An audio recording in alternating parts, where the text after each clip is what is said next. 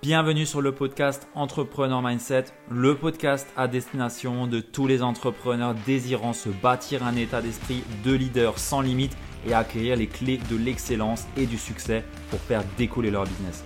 Je suis Ludovic Duquer, Mindset Coach et j'accompagne aujourd'hui les entrepreneurs à viser l'excellence au travers de leur business en développant un mindset sans limite pour les mener vers une activité authentique, prospère et surtout pleine de sens et d'abondance. Bienvenue sur le podcast Entrepreneur Mindset. J'ai le plaisir d'être en compagnie d'une femme d'influence aux multiples vies et pas des moindres. Elle m'inspire énormément. Je suis en compagnie de Edith Lassia. Bienvenue Edith, comment tu vas?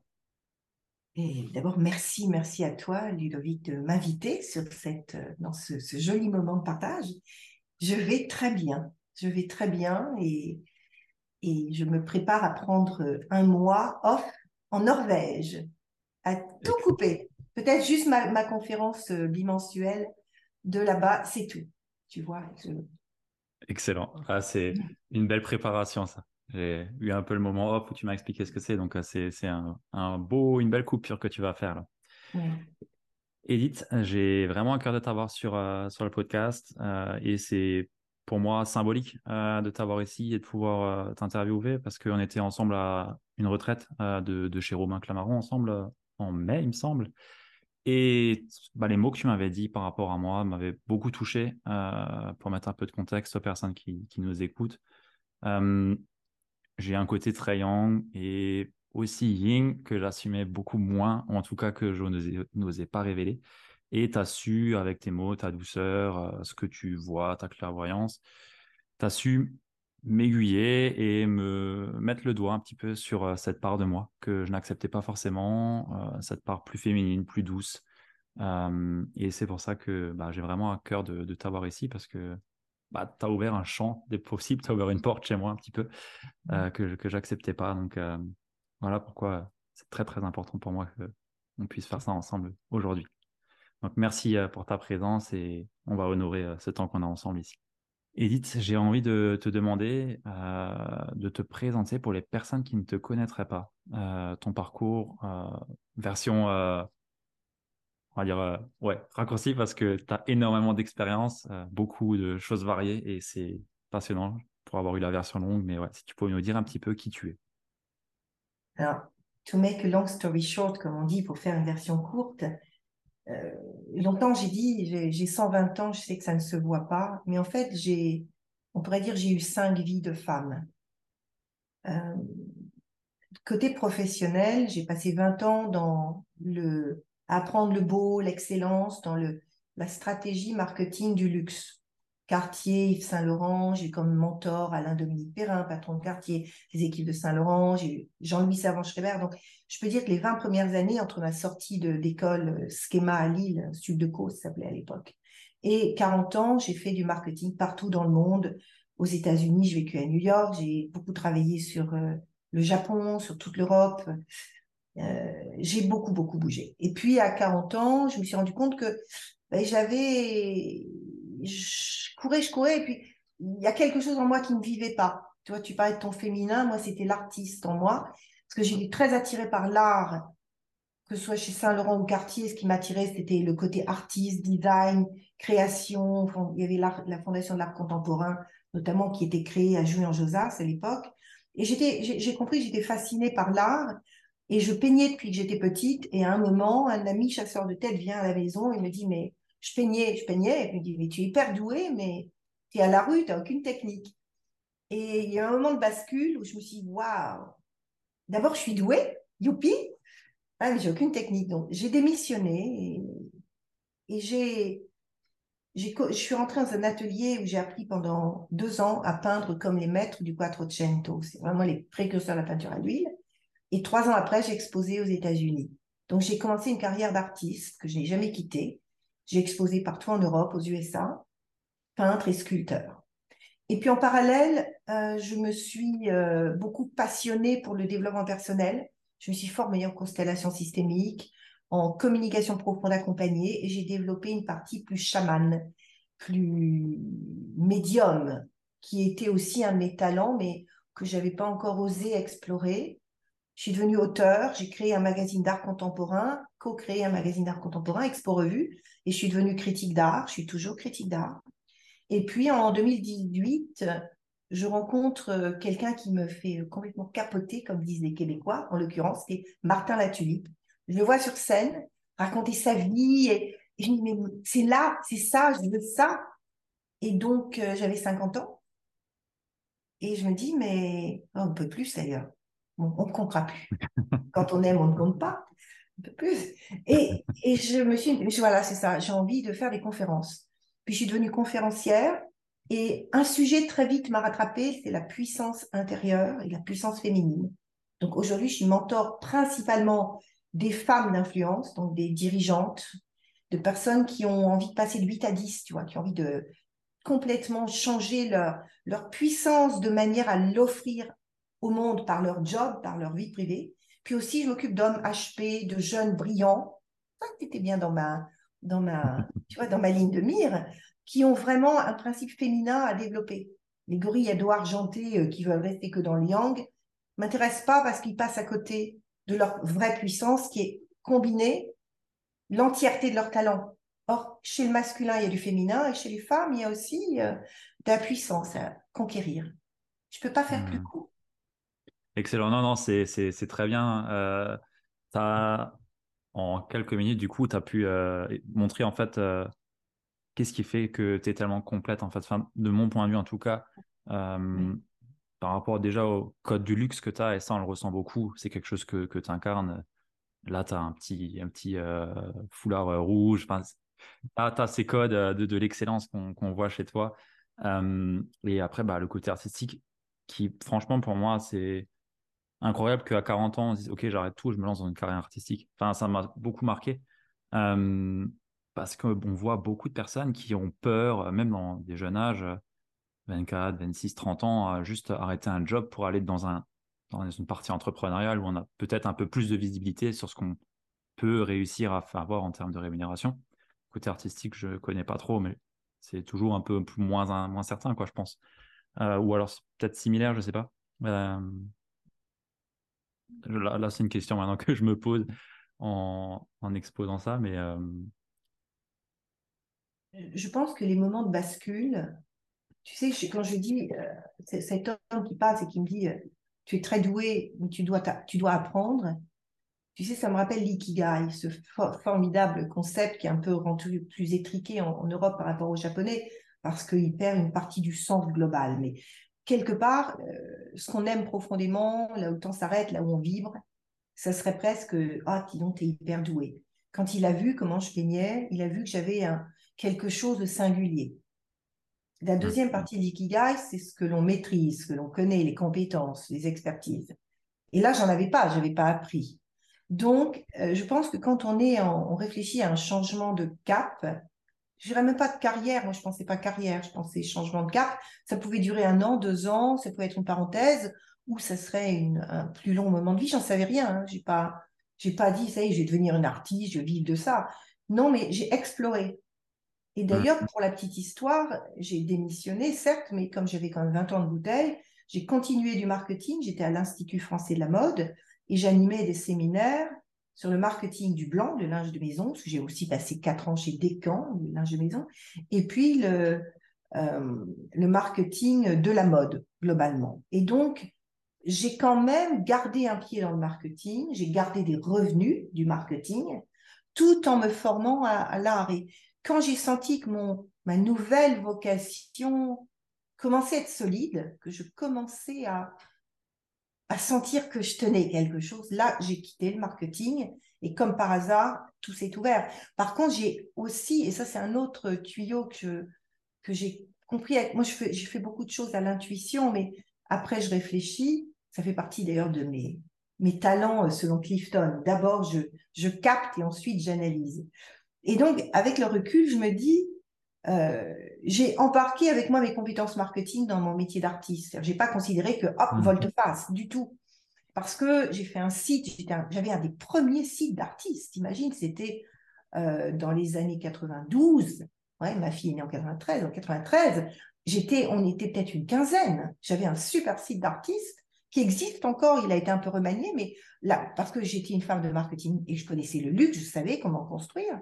Je faisais du storytelling, je racontais des histoires, j'avais des poèmes, mhm. j'avais des textes de, de critiques d'art que j'ai mis tout de suite pour valider. Donc, j'ai emmené dans ma nouvelle dimension artistique tout ce que je pouvais glisser de mes compétences anciennes.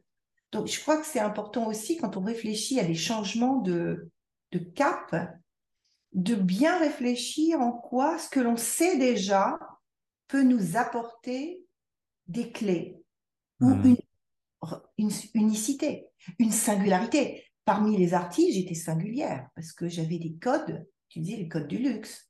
J'avais une façon d'aborder les galeristes euh, singulière. Donc, j'ai emmené avec moi. J'ai pas dit, allez, terminer, je passe à autre chose.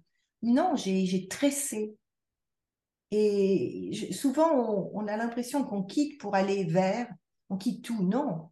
Pour moi, on explore un nouveau territoire, on emmène une partie de ce que l'on sait déjà et on va aller le, diffuser de manière la plus intelligente possible. Hmm. On n'est jamais. Euh, on est complet. Tu vois, quand je te parlais de ton féminin, euh, c'était là.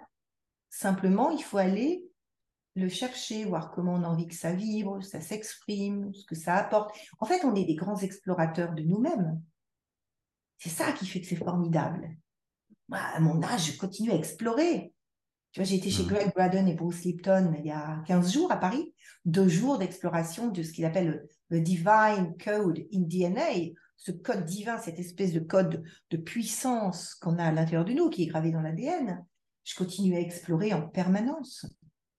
Mmh. Et, je pense que le jour où j'arrêterai d'explorer, de ce côté-ci, j'irai explorer de l'autre côté. Mmh. C'est-à-dire quand, bah, quand, quand je, ça sera le grand passage, le plus tard possible, je continuerai d'explorer. Parce que c'est ma conviction intime que nous sommes des êtres infinis dans un corps qui, lui, est limité, qui est fini. On, on a tellement de puissance. Ce que disait Greg Braden, on est, on est tellement plus que ce que la vie, les croyances et les autres ont dit de nous. Et quand on va s'autoriser à se confronter à ce, cette puissance qu'on a, on peut faire des grandes choses. Pourquoi à 28 ans, Alain Dominique Perrin, grand patron de quartier, alors que je ne connais pas du tout les codes du luxe à l'époque, hein, pas du tout, euh, il, il, me reçoit à Place Vendôme et au bout d'une heure, il me dit Mais la moitié du monde, là, ça vous tente? Pour l'instant, j'ai quelqu'un qui couvre le monde pour le groupe Cartier, dont les licences, les Saint-Laurent, euh, Ferrari, Formula. C'est trop pour lui. Il est au Japon, là, il va pas tarder à rentrer, mais area manager, ça vous, partagerez. Et je me suis retrouvée à 28 ans avec la moitié du monde. Je connaissais rien. Mais j'avais une espèce de confiance, de liberté qui l'a séduit. Et il s'est dit, mais je mise sur ce petit bout de bonne femme là. Hmm. Et deux ans après, il m'a dit, tu sais pourquoi je t'ai recruté, toi? Parce que tu es un mec. Tu vois, c'est drôle. Ok.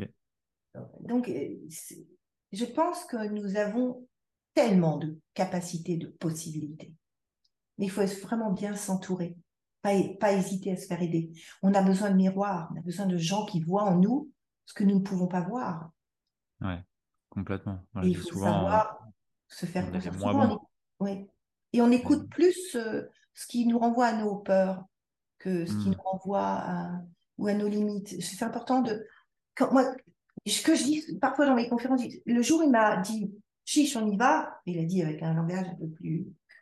Mais je dis si ce bonhomme-là, qui est comme un grand bonhomme, croit en moi, ben, je vais croire en lui. Et je le crois. Et bingo, j'y vais. Donc, si quelqu'un, c'est ce que disait Sheryl Sandberg, si quelqu'un vous offre une place à bord d'une fusée, ne demandez pas de quelle place il s'agit, montez à bord. Ça aussi, c'est important. Sheryl Sandberg, c'était le DG de Facebook. Hein. Hmm. Si on vous propose une place à bord d'une fusée, montez. Donc, dès qu'on nous propose la vie, les gens, les opportunités nous proposent d'être passés ailleurs, passer au-dessus, on y va. Et on apprend en y allant. If you can't make it, fake it, disent les Anglais. Si vous n'êtes pas sûr d'y arriver, faites comme si. Et vous finirez par y arriver. Hmm. Ça va, je n'ai pas perdu. Non, non, non, non, non, non. j'écoute, j'écoute attentivement. Moi. Mais euh, je suis complètement d'accord avec toi. Et souvent, on passe à côté de belles opportunités parce qu'on ne croit pas suffisamment en nous. Et on ne voit pas non plus que les autres croient suffisamment en nous pour nous donner l'opportunité. Et ça, c'est un gros problème. Et euh, moi, je dis souvent aussi qu'on est les moins bonnes personnes pour voir en fait ce dont on a besoin en fait. C'est comme une bouteille d'eau. Euh, il y a l'eau à l'intérieur, mais elle ne voit pas l'étiquette autour en fait. On ne voit rien. Enfin, mm. Et c'est pour ça que c'est super important aussi pour moi bah, d'avoir des personnes avec un regard extérieur qui peut te guider et aller chercher justement ces ressources-là. Et ouais, ça, justement, j'avais vu sur ton site internet ta conviction intime. Elle m'a beaucoup parlé. Être au cœur de ses talents et voir, comme tout se met en place naturellement, le vrai luxe d'être soi. Et il y a cette phrase que je trouve qui, moi, me parle beaucoup, c'est votre vie est le message que vous laisserez au monde rendez-la inspirante. Si on réfléchit bien, tous les gens qui nous, qui nous scotchent, qui nous inspirent, sont des gens qui ont fait quelque chose de leur vie. Hmm. Ceux qui, et, même dans le passé, quand on parle de Socrate, de Platon, des anciens, c'est parce qu'ils ont fait quelque chose de leur vie dont ils n'avaient pas forcément conscience en temps réel. Mais la densité de ce qu'ils ont fait, de ce qu'ils ont construit, fait que ça laisse des traces. Donc souvent, moi, je, bon, je suis un peu connectée, donc je reçois des messages. Et on me dit, mais vois au-delà du temps, de ce que tu vois maintenant, vois ce que tu laisseras. Et pour ça, il faut aller au cœur de ses talents. Et ça, c'est un luxe qui demande aussi de nettoyer nos peurs. Et nos peurs, elles sont légitimes. Parfois, il y en a qui sont utiles. Celles qui nous disent où est notre vrai désir, hein, les peurs liées au désir. Plus on désire, plus on a peur. Il y a celles-là. Il y a les peurs qui viennent de, de, certains dangers réels on se dit attention, qui sont des formes d'alerte, de, prudence. Puis en a tout un fatras derrière qui sont les peurs construites par notre entourage, notre histoire, notre passé, dont des trucs familiaux. Tu vois, je, me souviens, j'avais un jour mentoré un, un, un DG d'un groupe dont le père avait fait faillite. Et il, il, avait toujours cette petite peur. On a rendu au père Parfois, on est aussi habité par les peurs de ceux qui nous ont précédés, qui ah, ont, un héritage. de façon euh, claire ou induite, nous ont dit il ne faut pas y aller. Donc, mmh. c'est ça aussi qui est intéressant, c'est de, de comprendre que ce que l'on voit de nous, ce que l'on conserve de nous parfois, c'est beaucoup de choses qui ne sont pas à nous. Il y a cette phrase d'ailleurs de Bruno Clavier, qui est un éminent psychanalyste et chaman, qui dit ce qui résiste en nous, parce que parfois on travaille sur ces trucs, on dit ah j'ai travaillé là-dessus, la peur de l'argent, la peur de, l'échec, euh, mais ce qui résiste en nous ne nous appartient pas. Et souvent quand on a fait tout le travail en disant bon voilà j'ai compris, hein, c'est encore là. Donc là il y a un travail transgénérationnel que souvent on peut faire pour rendre ça vient de, qui? Parfois c'est les grands-parents, les parents, etc. C'est passionnant hein, comme la, la, psyché hein, peut nous nous emmener dans des espaces où on dit Ah merde, c'est pas là où j'ai envie d'aller, moi. Mmh. ouais, complètement. Ça, l'héritage transgénérationnel limite beaucoup de personnes et euh, souvent on, cherche, mais d'où ça vient en fait Et c'est pas très loin. c'est une, deux générations. Ouais. Quand on avait parlé de ton féminin, moi je connais bien l'Alsace, mon mari est originaire, sa, famille est originaire de là-bas. Il y a un côté ch'tour, un côté. Les Alsaciens ont une culture globale de, mmh. tu vois, qui vient vraiment de, un petit peu. Et, et, c'est probable aussi que dans, dans, une partie de, des choses que tu peux faire ou ne pas faire, il y a aussi ce, ce pan-là, enfin, ce bain dans lequel tu as, tu as, tu as nagé, baigné, et puis à un moment, tu peux dire, OK, ben, ça m'a apporté beaucoup de choses, de, de, verticalité, de structure, mais je peux lâcher un certain nombre de choses pour trouver ma façon de l'incarner et de ne pas tout prendre Hmm. Est-ce que je suis claire? Ah Oui, oui, complètement. Ben, pour les, les, personnes qui ne connaîtraient pas l'Alsace, euh, on a un historique allemand. Et, euh, et bien sûr, bah, forcément, ça joue hein, euh, dans les codes. Les codes en Allemagne, c'est ben, beaucoup de travail. Ouais, il n'y a pas de problème. C'est beaucoup sur le travail, la rigueur, être droit, ouais, il y a vraiment ce, ce, côté-là, cet héritage. Euh, la valeur du travail, elle est très très forte. Euh, on s'arrête jamais, même si on est fatigué. Enfin, c'est très présent. Euh, ouais, surtout bah, chez mes grands-parents forcément. Mes arrière-grands-parents étaient allemands, forcément. Non, pour ça, je suis Alsace toute ma vie. moi, je suis germanophone, j'ai été fiancée en mm. Allemagne, je connais très bien l'Allemagne. C'est vrai que mes amis alsaciens ont cette double culture. En fait, ils sont alsaciens. À force d'être une fois allemand, une fois français, ils ont choisi d'être alsaciens. Mm. C'est une façon aussi d'échapper à ce côté. Euh, mon, grand-oncle, le grand-oncle de, Marie, de, mon mari, euh, Jean-Baptiste Lassia, qui était justement euh, dans cette région, il est né à l'époque où c'était allemand. Il est. non, non, pardon, c'était français. Il est parti faire fortune en Amérique. Donc Jean-Baptiste Lassia a créé vraiment toute une. Il on a 50 cousins maintenant en Californie. Il est allé chercher de l'or là-bas. Il a dirigé trois mines d'or. On a plusieurs bouquins, dont des bouquins là-bas sur lui. Et, notre cousine cherchait, cherchait euh, notre cousine qui savait qu'il y avait de la famille française, elle cherchait, et elle est tombée sur un site internet où elle s'est rendue compte que, bah, oui, mais il est né à, à Fouchy, mais ça s'appelait Grube à l'époque, parce que parce que c'était allemand quand il est né, entre-temps c'est devenu français, etc. Donc c'est une région particulière qui a, hmm. tu as des générations qui étaient d'une nationalité puis d'une autre. Hein. Ouais, ouais, complètement. Je trouve ça passionnant, c'est une très belle région. J'adore l'Alsace. C'est effectivement c'est passionnant et je partirai pas d'Alsace, mais euh, ça joue beaucoup sur euh, bah, les traits de caractère et justement cette part euh, que j'acceptais pas beaucoup. Et on le voit quand on va maintenant à Paris, dans le sud, les gens sont complètement différents par rapport à l'Alsace, où les hommes sont beaucoup plus fermes de façon générale. C'est beaucoup plus dur à entrer dans de la sensibilité ou à parler, à toucher avec des mots. C'est beaucoup plus compliqué. Il y a beaucoup plus de de couverture et euh, de couche sur l'oignon avant de toucher réellement le cœur. Et ça doit sans doute parler à des personnes, pas forcément que des Alsaciens, parce que même euh, il y en a un peu partout des personnes comme ça. Euh, mais c'est vrai qu'en fonction de là où on habite et de, de ouais, de, la culture, ça, ça joue et ça impacte. Ça impacte beaucoup.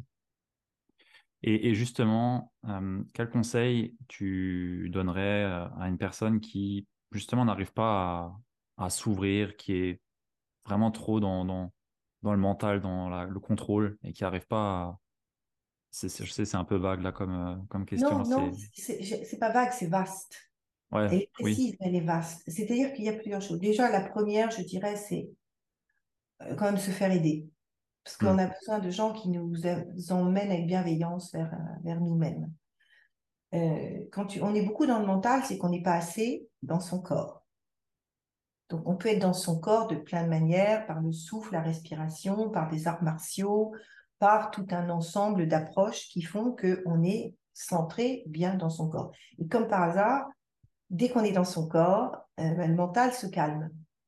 Nos petits, nos petits yo-yo là-haut, ils vont, jouer à la marelle. Donc, c'est déjà de, de comprendre que l'intuition déjà ne viendra jamais du mental.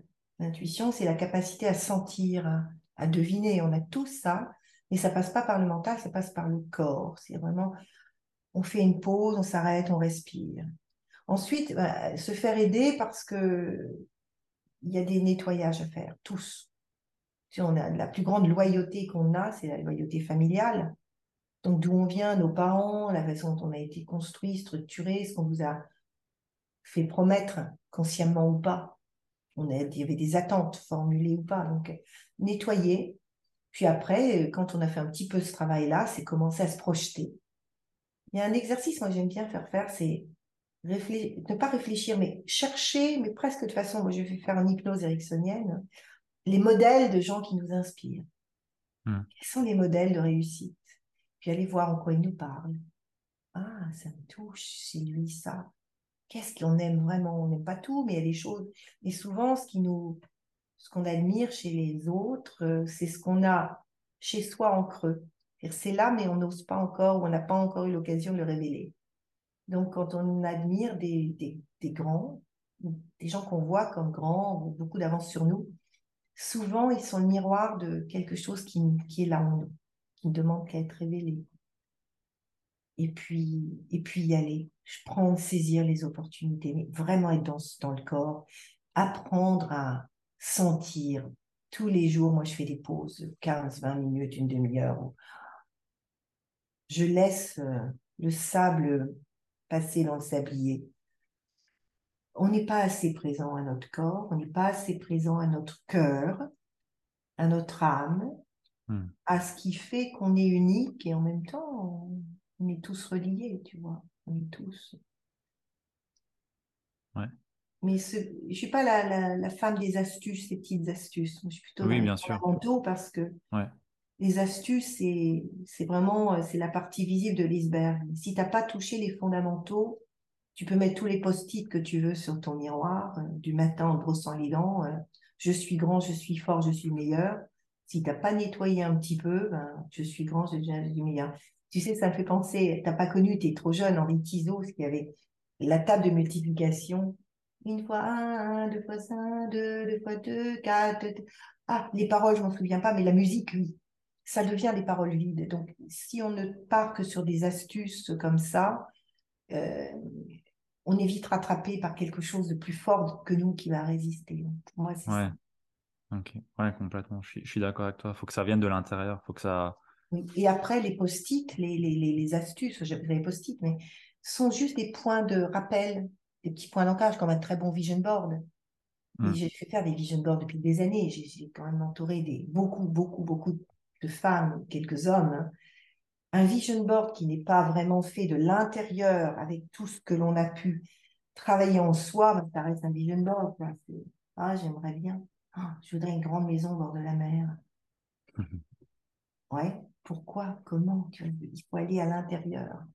Notre puissance, elle est vraiment dedans. Ouais, ouais, complètement. Ça, je l'ai remarqué quand je fais pas d'hypnose ericksonienne, je fais euh, état modifié de conscience de travail. Alors, c'est peut-être similaire.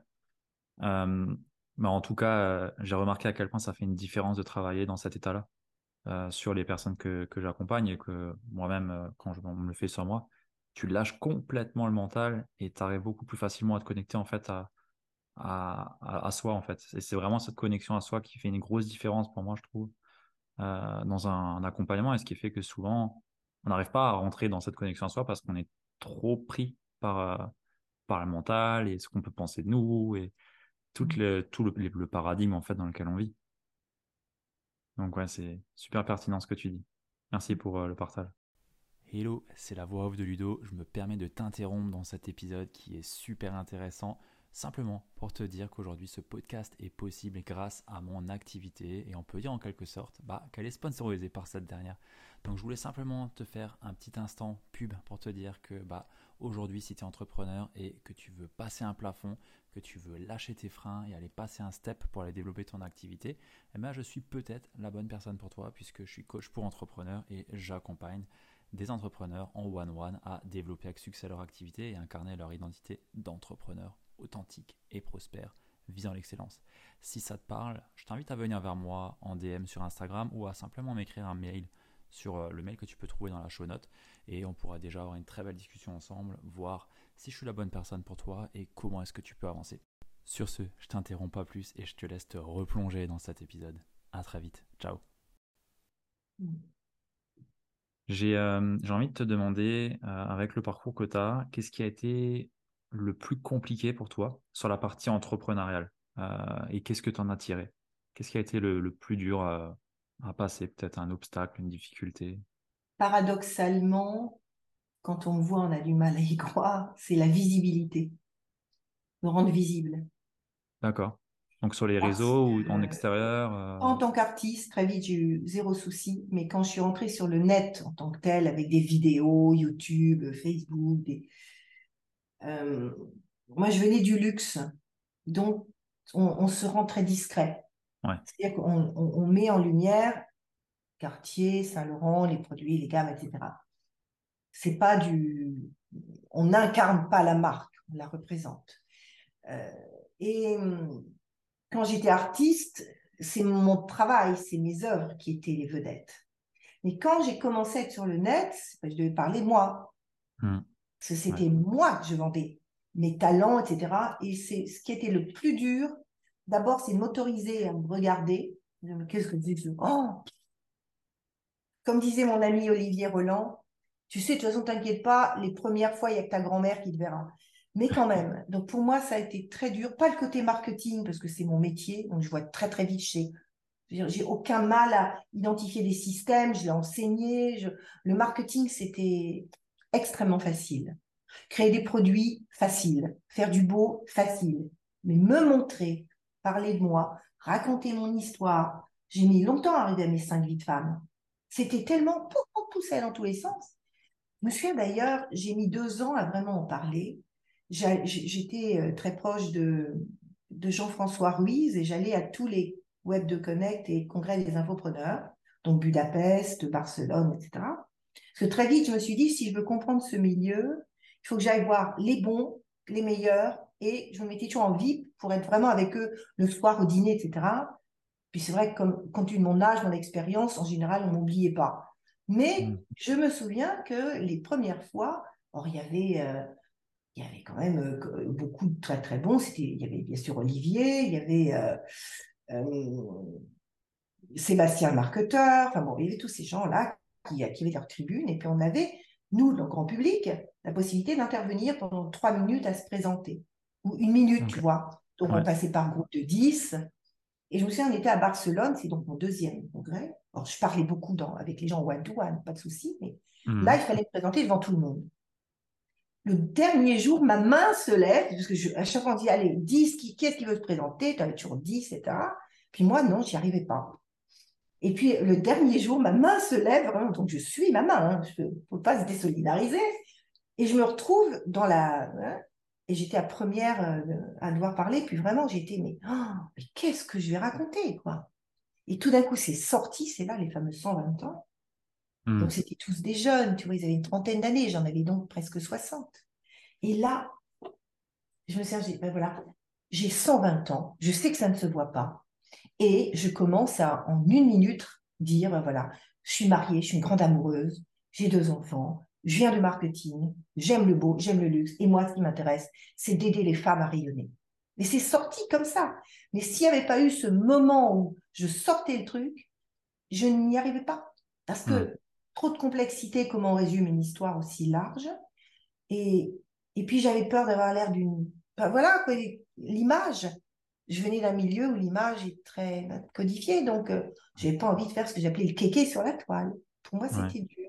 Donc maintenant, ce que j'enseigne, c'est d'abord euh, apprenez vraiment à résumer votre histoire d'une façon pertinente, simple.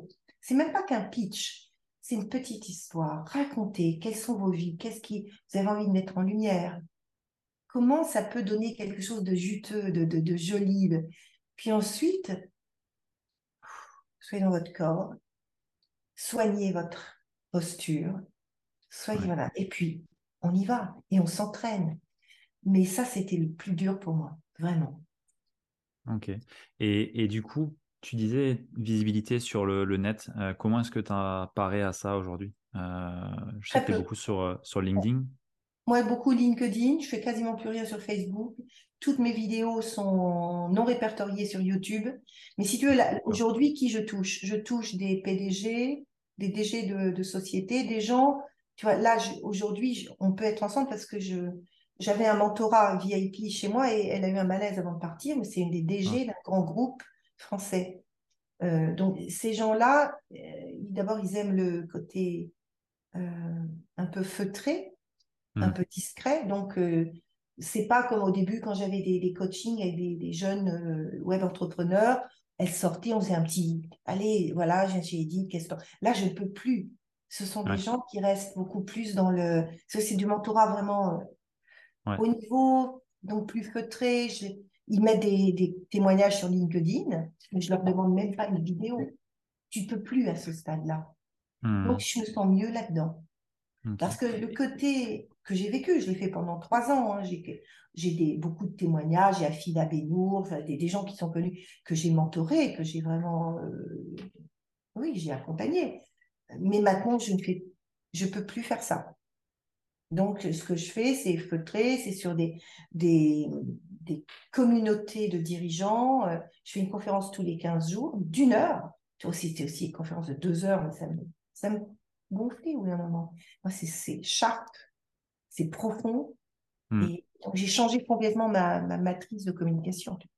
Et, du coup, tu, Tu, disais une conférence toutes les deux semaines, tu fais ça du coup en ligne sur un, événement récurrent Oui, absolument. J'ai 8000 personnes qui sont, qui sont qui reçoivent ma newsletter, c'est via LinkedIn sur une plateforme qui s'appelle Campus, où on est une trentaine d'experts de disciplines différentes.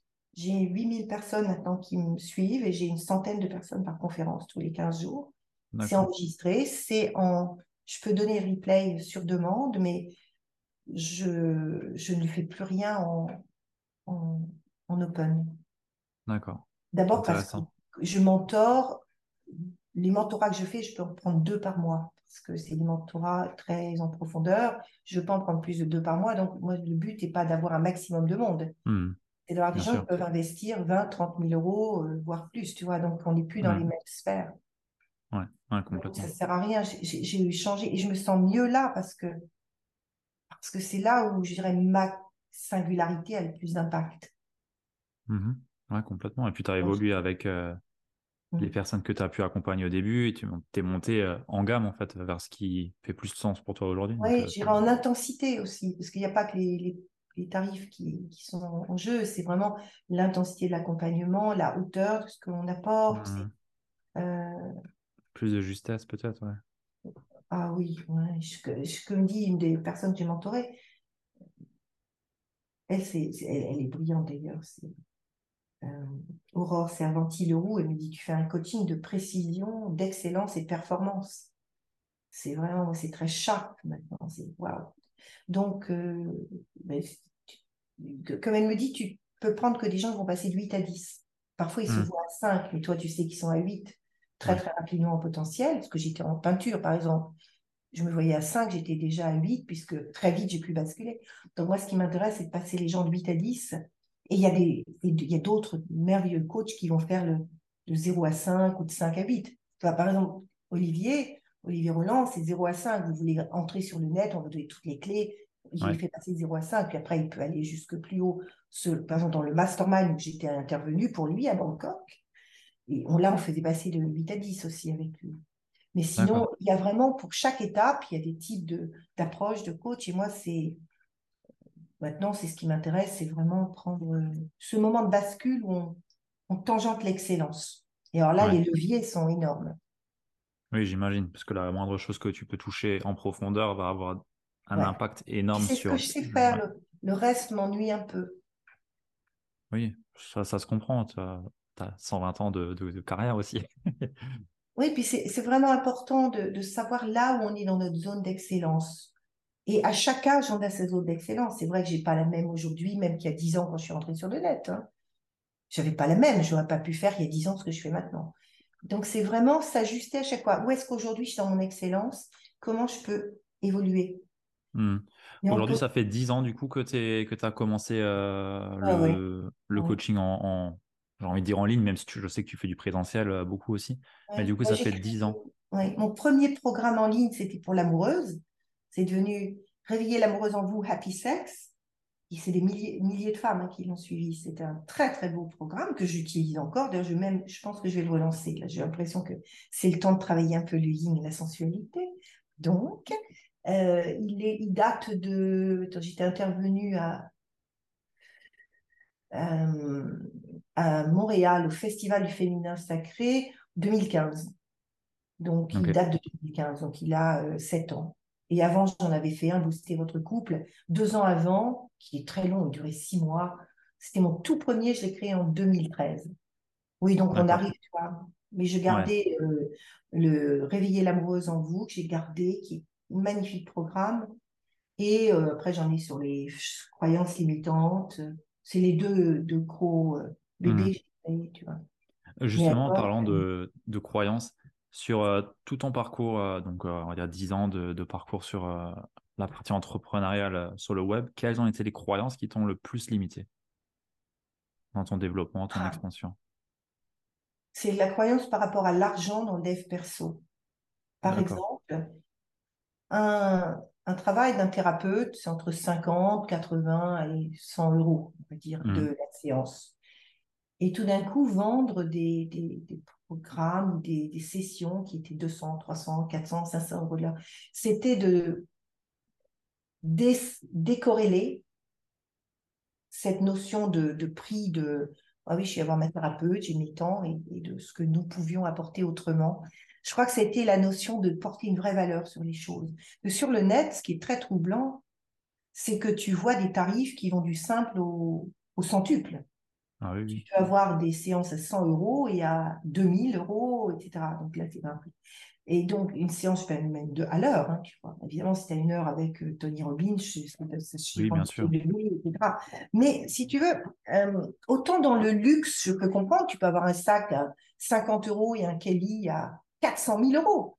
Un Kelly de Hermès, qui est un, de collection, a été vendu 420 000 euros il y a quelques temps. Dans le luxe, je comprends mieux les, les différences. Mais là, quand on est dans la valeur humaine, pour moi, c'est ça. C'est toujours cette interrogation, je crois que j'aurais toujours. Qu'est-ce qui fait qu'un mentorat vaut 5 000, 10 000, 20 000, 30 000, 50 000, 100 000 euros? J'ai mmh. toujours cette, euh, cet inconfort par rapport à ça.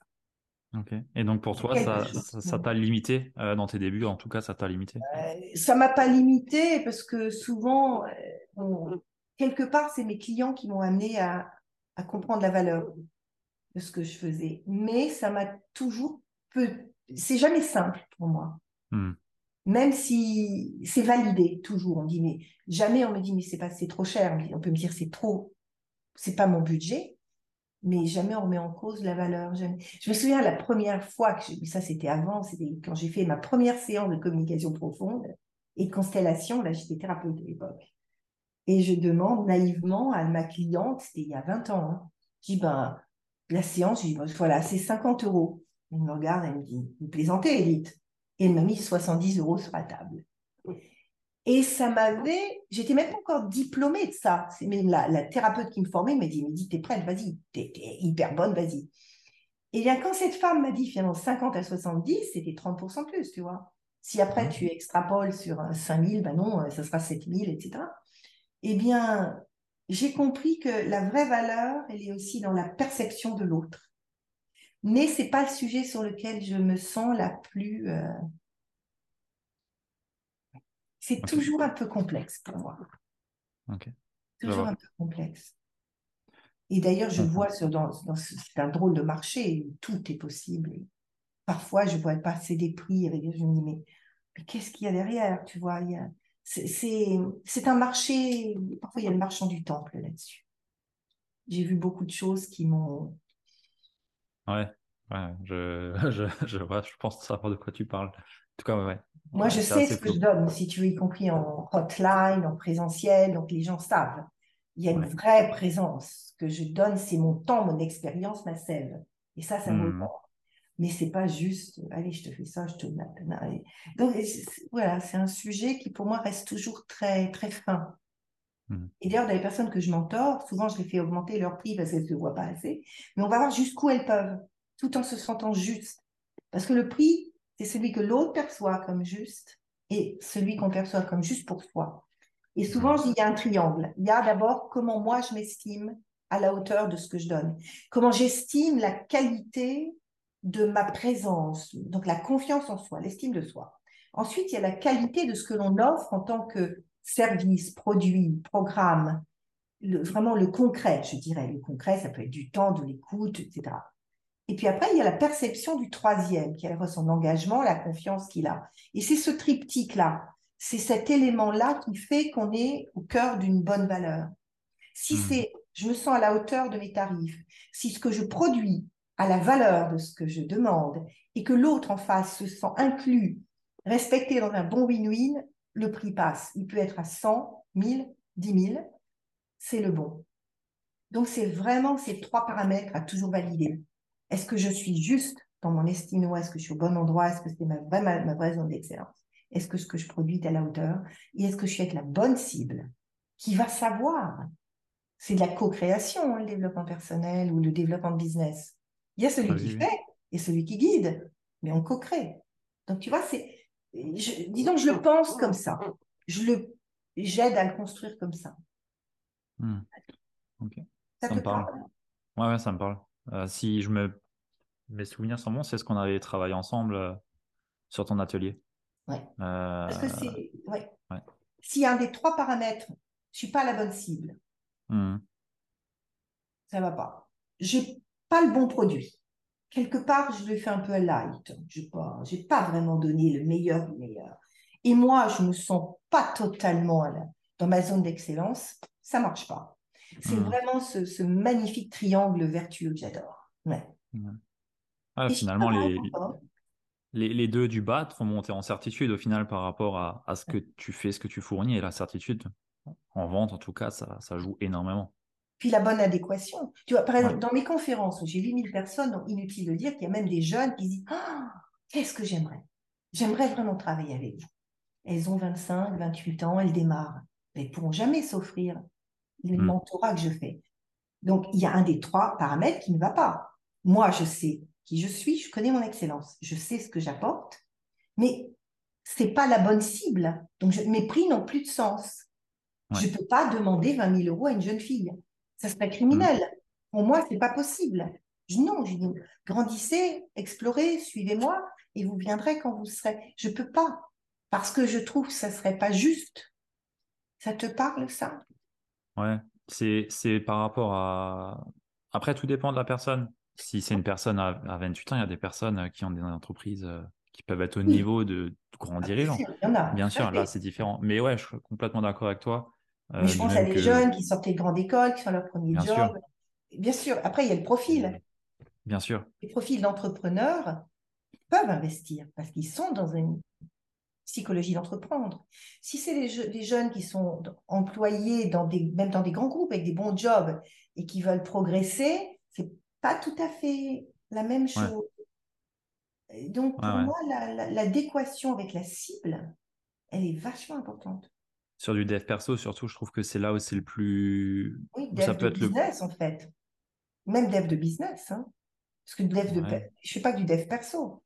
Oui, oui, oui, oui. C'est bah, dans, dans, le développement de business, il y a beaucoup de dev perso qui jouent. Enfin, de mon point de vue, il y en a énormément qui, qui, qui, jouent. Quand tu vois le business mastery de, de Tony Robbins. Moi, j'ai travaillé avec Tony Robbins.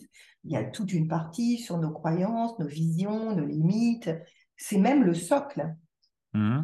Ouais, complètement. Bah, c'est de là que tout, tout part, en fait. Tout se crée de nous, de l'intérieur. Donc, euh, c'est... Et c'est là où beaucoup de personnes ne le voient pas. Parce qu'ils se disent, bah, le business, c'est je connais le marketing, j'ai la stratégie.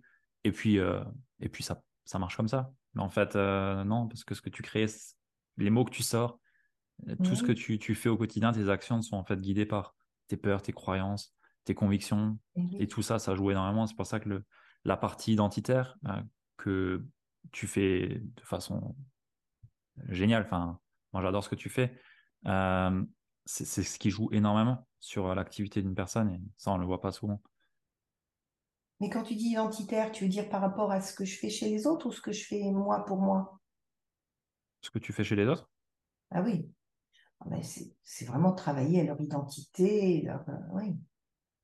Et le plus dur aussi, ça a été euh, de, trouver la façon de me mettre en lumière, moi, tu vois, dans les difficultés.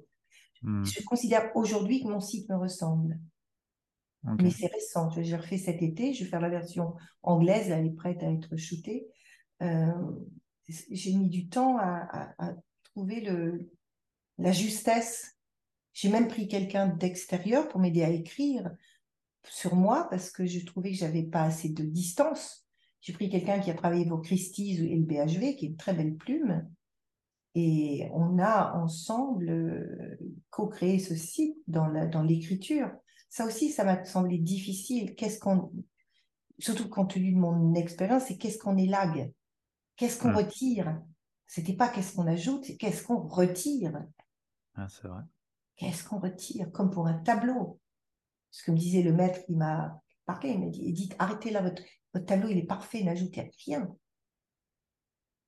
Si vous ajoutez, vous déséquilibrez. Ben, c'est pareil. Et Julia, en l'occurrence, elle m'a, elle m'a vraiment... Euh, euh, j'ai dit, ah, je vais raconter ça. Elle dit, non, non, retire. Arriver à une épure. Et hmm. donc, il y a des... Ça veut dire aussi un travail par rapport à l'ego. Ouais, c'est vrai, il faut lâcher aussi à un moment donné euh, tout, tout, tout, tout ce qu'on a de nous pour laisser euh, le nectar le, plus pur. Exactement. l'essence de l'essentiel, la quintessence de notre talent. Hmm. Et c'est passionnant comme métier. Vraiment, c'est ah, qu'est-ce que j'aime. Ça se voit, ça se voit. Tu incarnes pleinement cette, euh, cette, personne-là et, et c'est ce qui est puissant chez toi. Ouais. C'est ce qu'on m'a dit en fait. Euh, tu, tu ne, you walk your talk. C'est-à-dire que moi, ce n'est pas des mots, c'est du vécu. Et, et pour ça, quand je, je, je encore beaucoup chez moi, je reçois dans notre logis ici, c'est un logis du XIVe siècle, c'est un lieu qui a beaucoup, beaucoup de, de puissance, de présence. Et en fait, je les amène dans mon atelier où il y a mes peintures, mes sculptures, mes livres, et on parle de, de vécu. Donc, elles repartent comme si elles avaient téléchargé des programmes. Elles repartent en disant, mais ça, elles, elles rencontrent Christophe. Moi, je parle beaucoup d'amour et de couple. Ça fait 35 ans, on est un vrai couple avec des hauts, des bas, mais un, sacré couple. Donc, elles reviennent, elles, croient aussi au couple. Hmm. Et, donc, je crois que, en tout cas, moi, c'est ma, c'est mon ADN, c'est d'incarner pleinement ce que je transmets je pourrais être une théoricienne, hein, je, saurais faire, mais et ça me tombe des mains. Je me dis, mais qu'est-ce qu'on s'en fout? Ouais, Ça a beaucoup plus de puissance et de portée quand ça vient de quelque chose qu'on a pu expérimenter soi-même. Est-ce que tu as envie de vivre, de vibrer, ou est-ce que tu dis waouh? Parce que c'est ça finalement qui fait qu'on est repéré. C'est une présence, un parfum. On laisse un parfum dans son sillage. Hmm. Le reste, c'est les mots, tu en dis en conférence. J'étais formée par Christine qui est une excellente conférencière, la première formée aux États-Unis.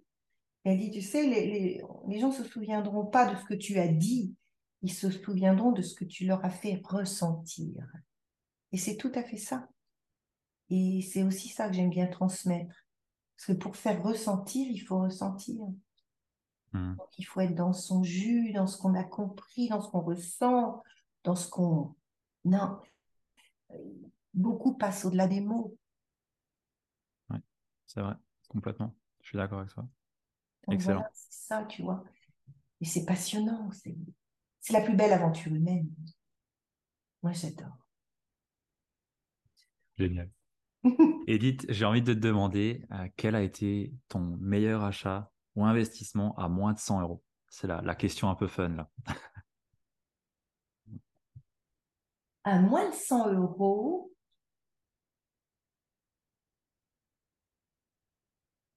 c'est ce que je fais très très régulièrement.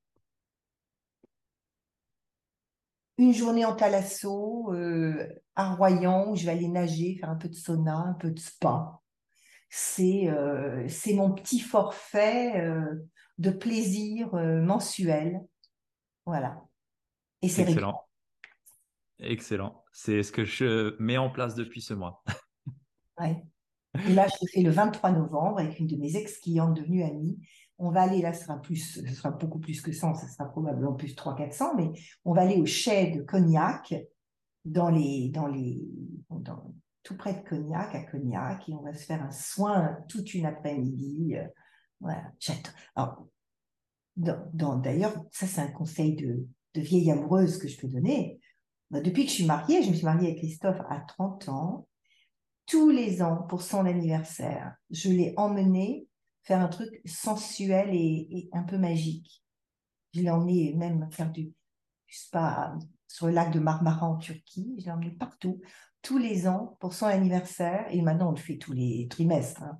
Une parenthèse amoureuse dans un spa avec un bel hôtel. On va chez Gagnère, Grande Terrasse à Châtelaillon près de La Rochelle. On va ou Cinq Mondes ça, ça fait, au Kodari, mais ça, c'est mes, mes grands plaisirs en amoureux.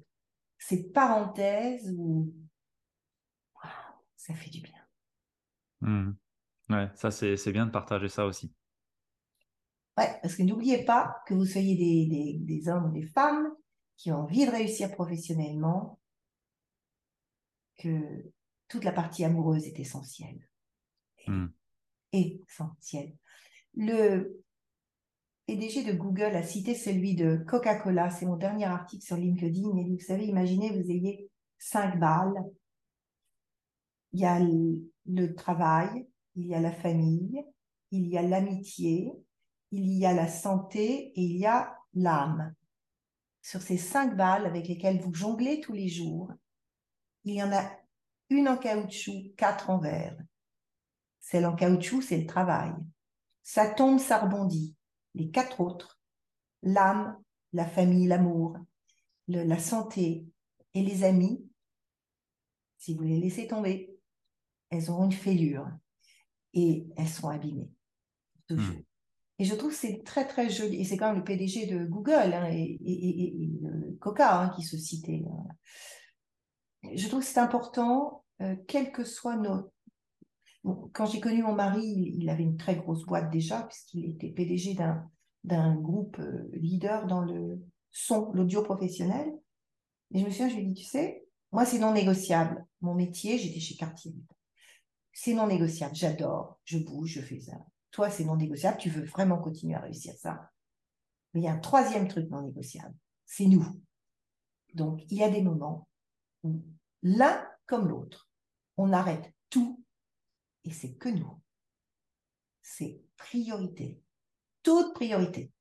Et même quand nos enfants sont arrivés, le premier, je lui dis, ne, ne me regarde jamais comme la mère de cet enfant avant de me regarder comme ta maîtresse et ta femme.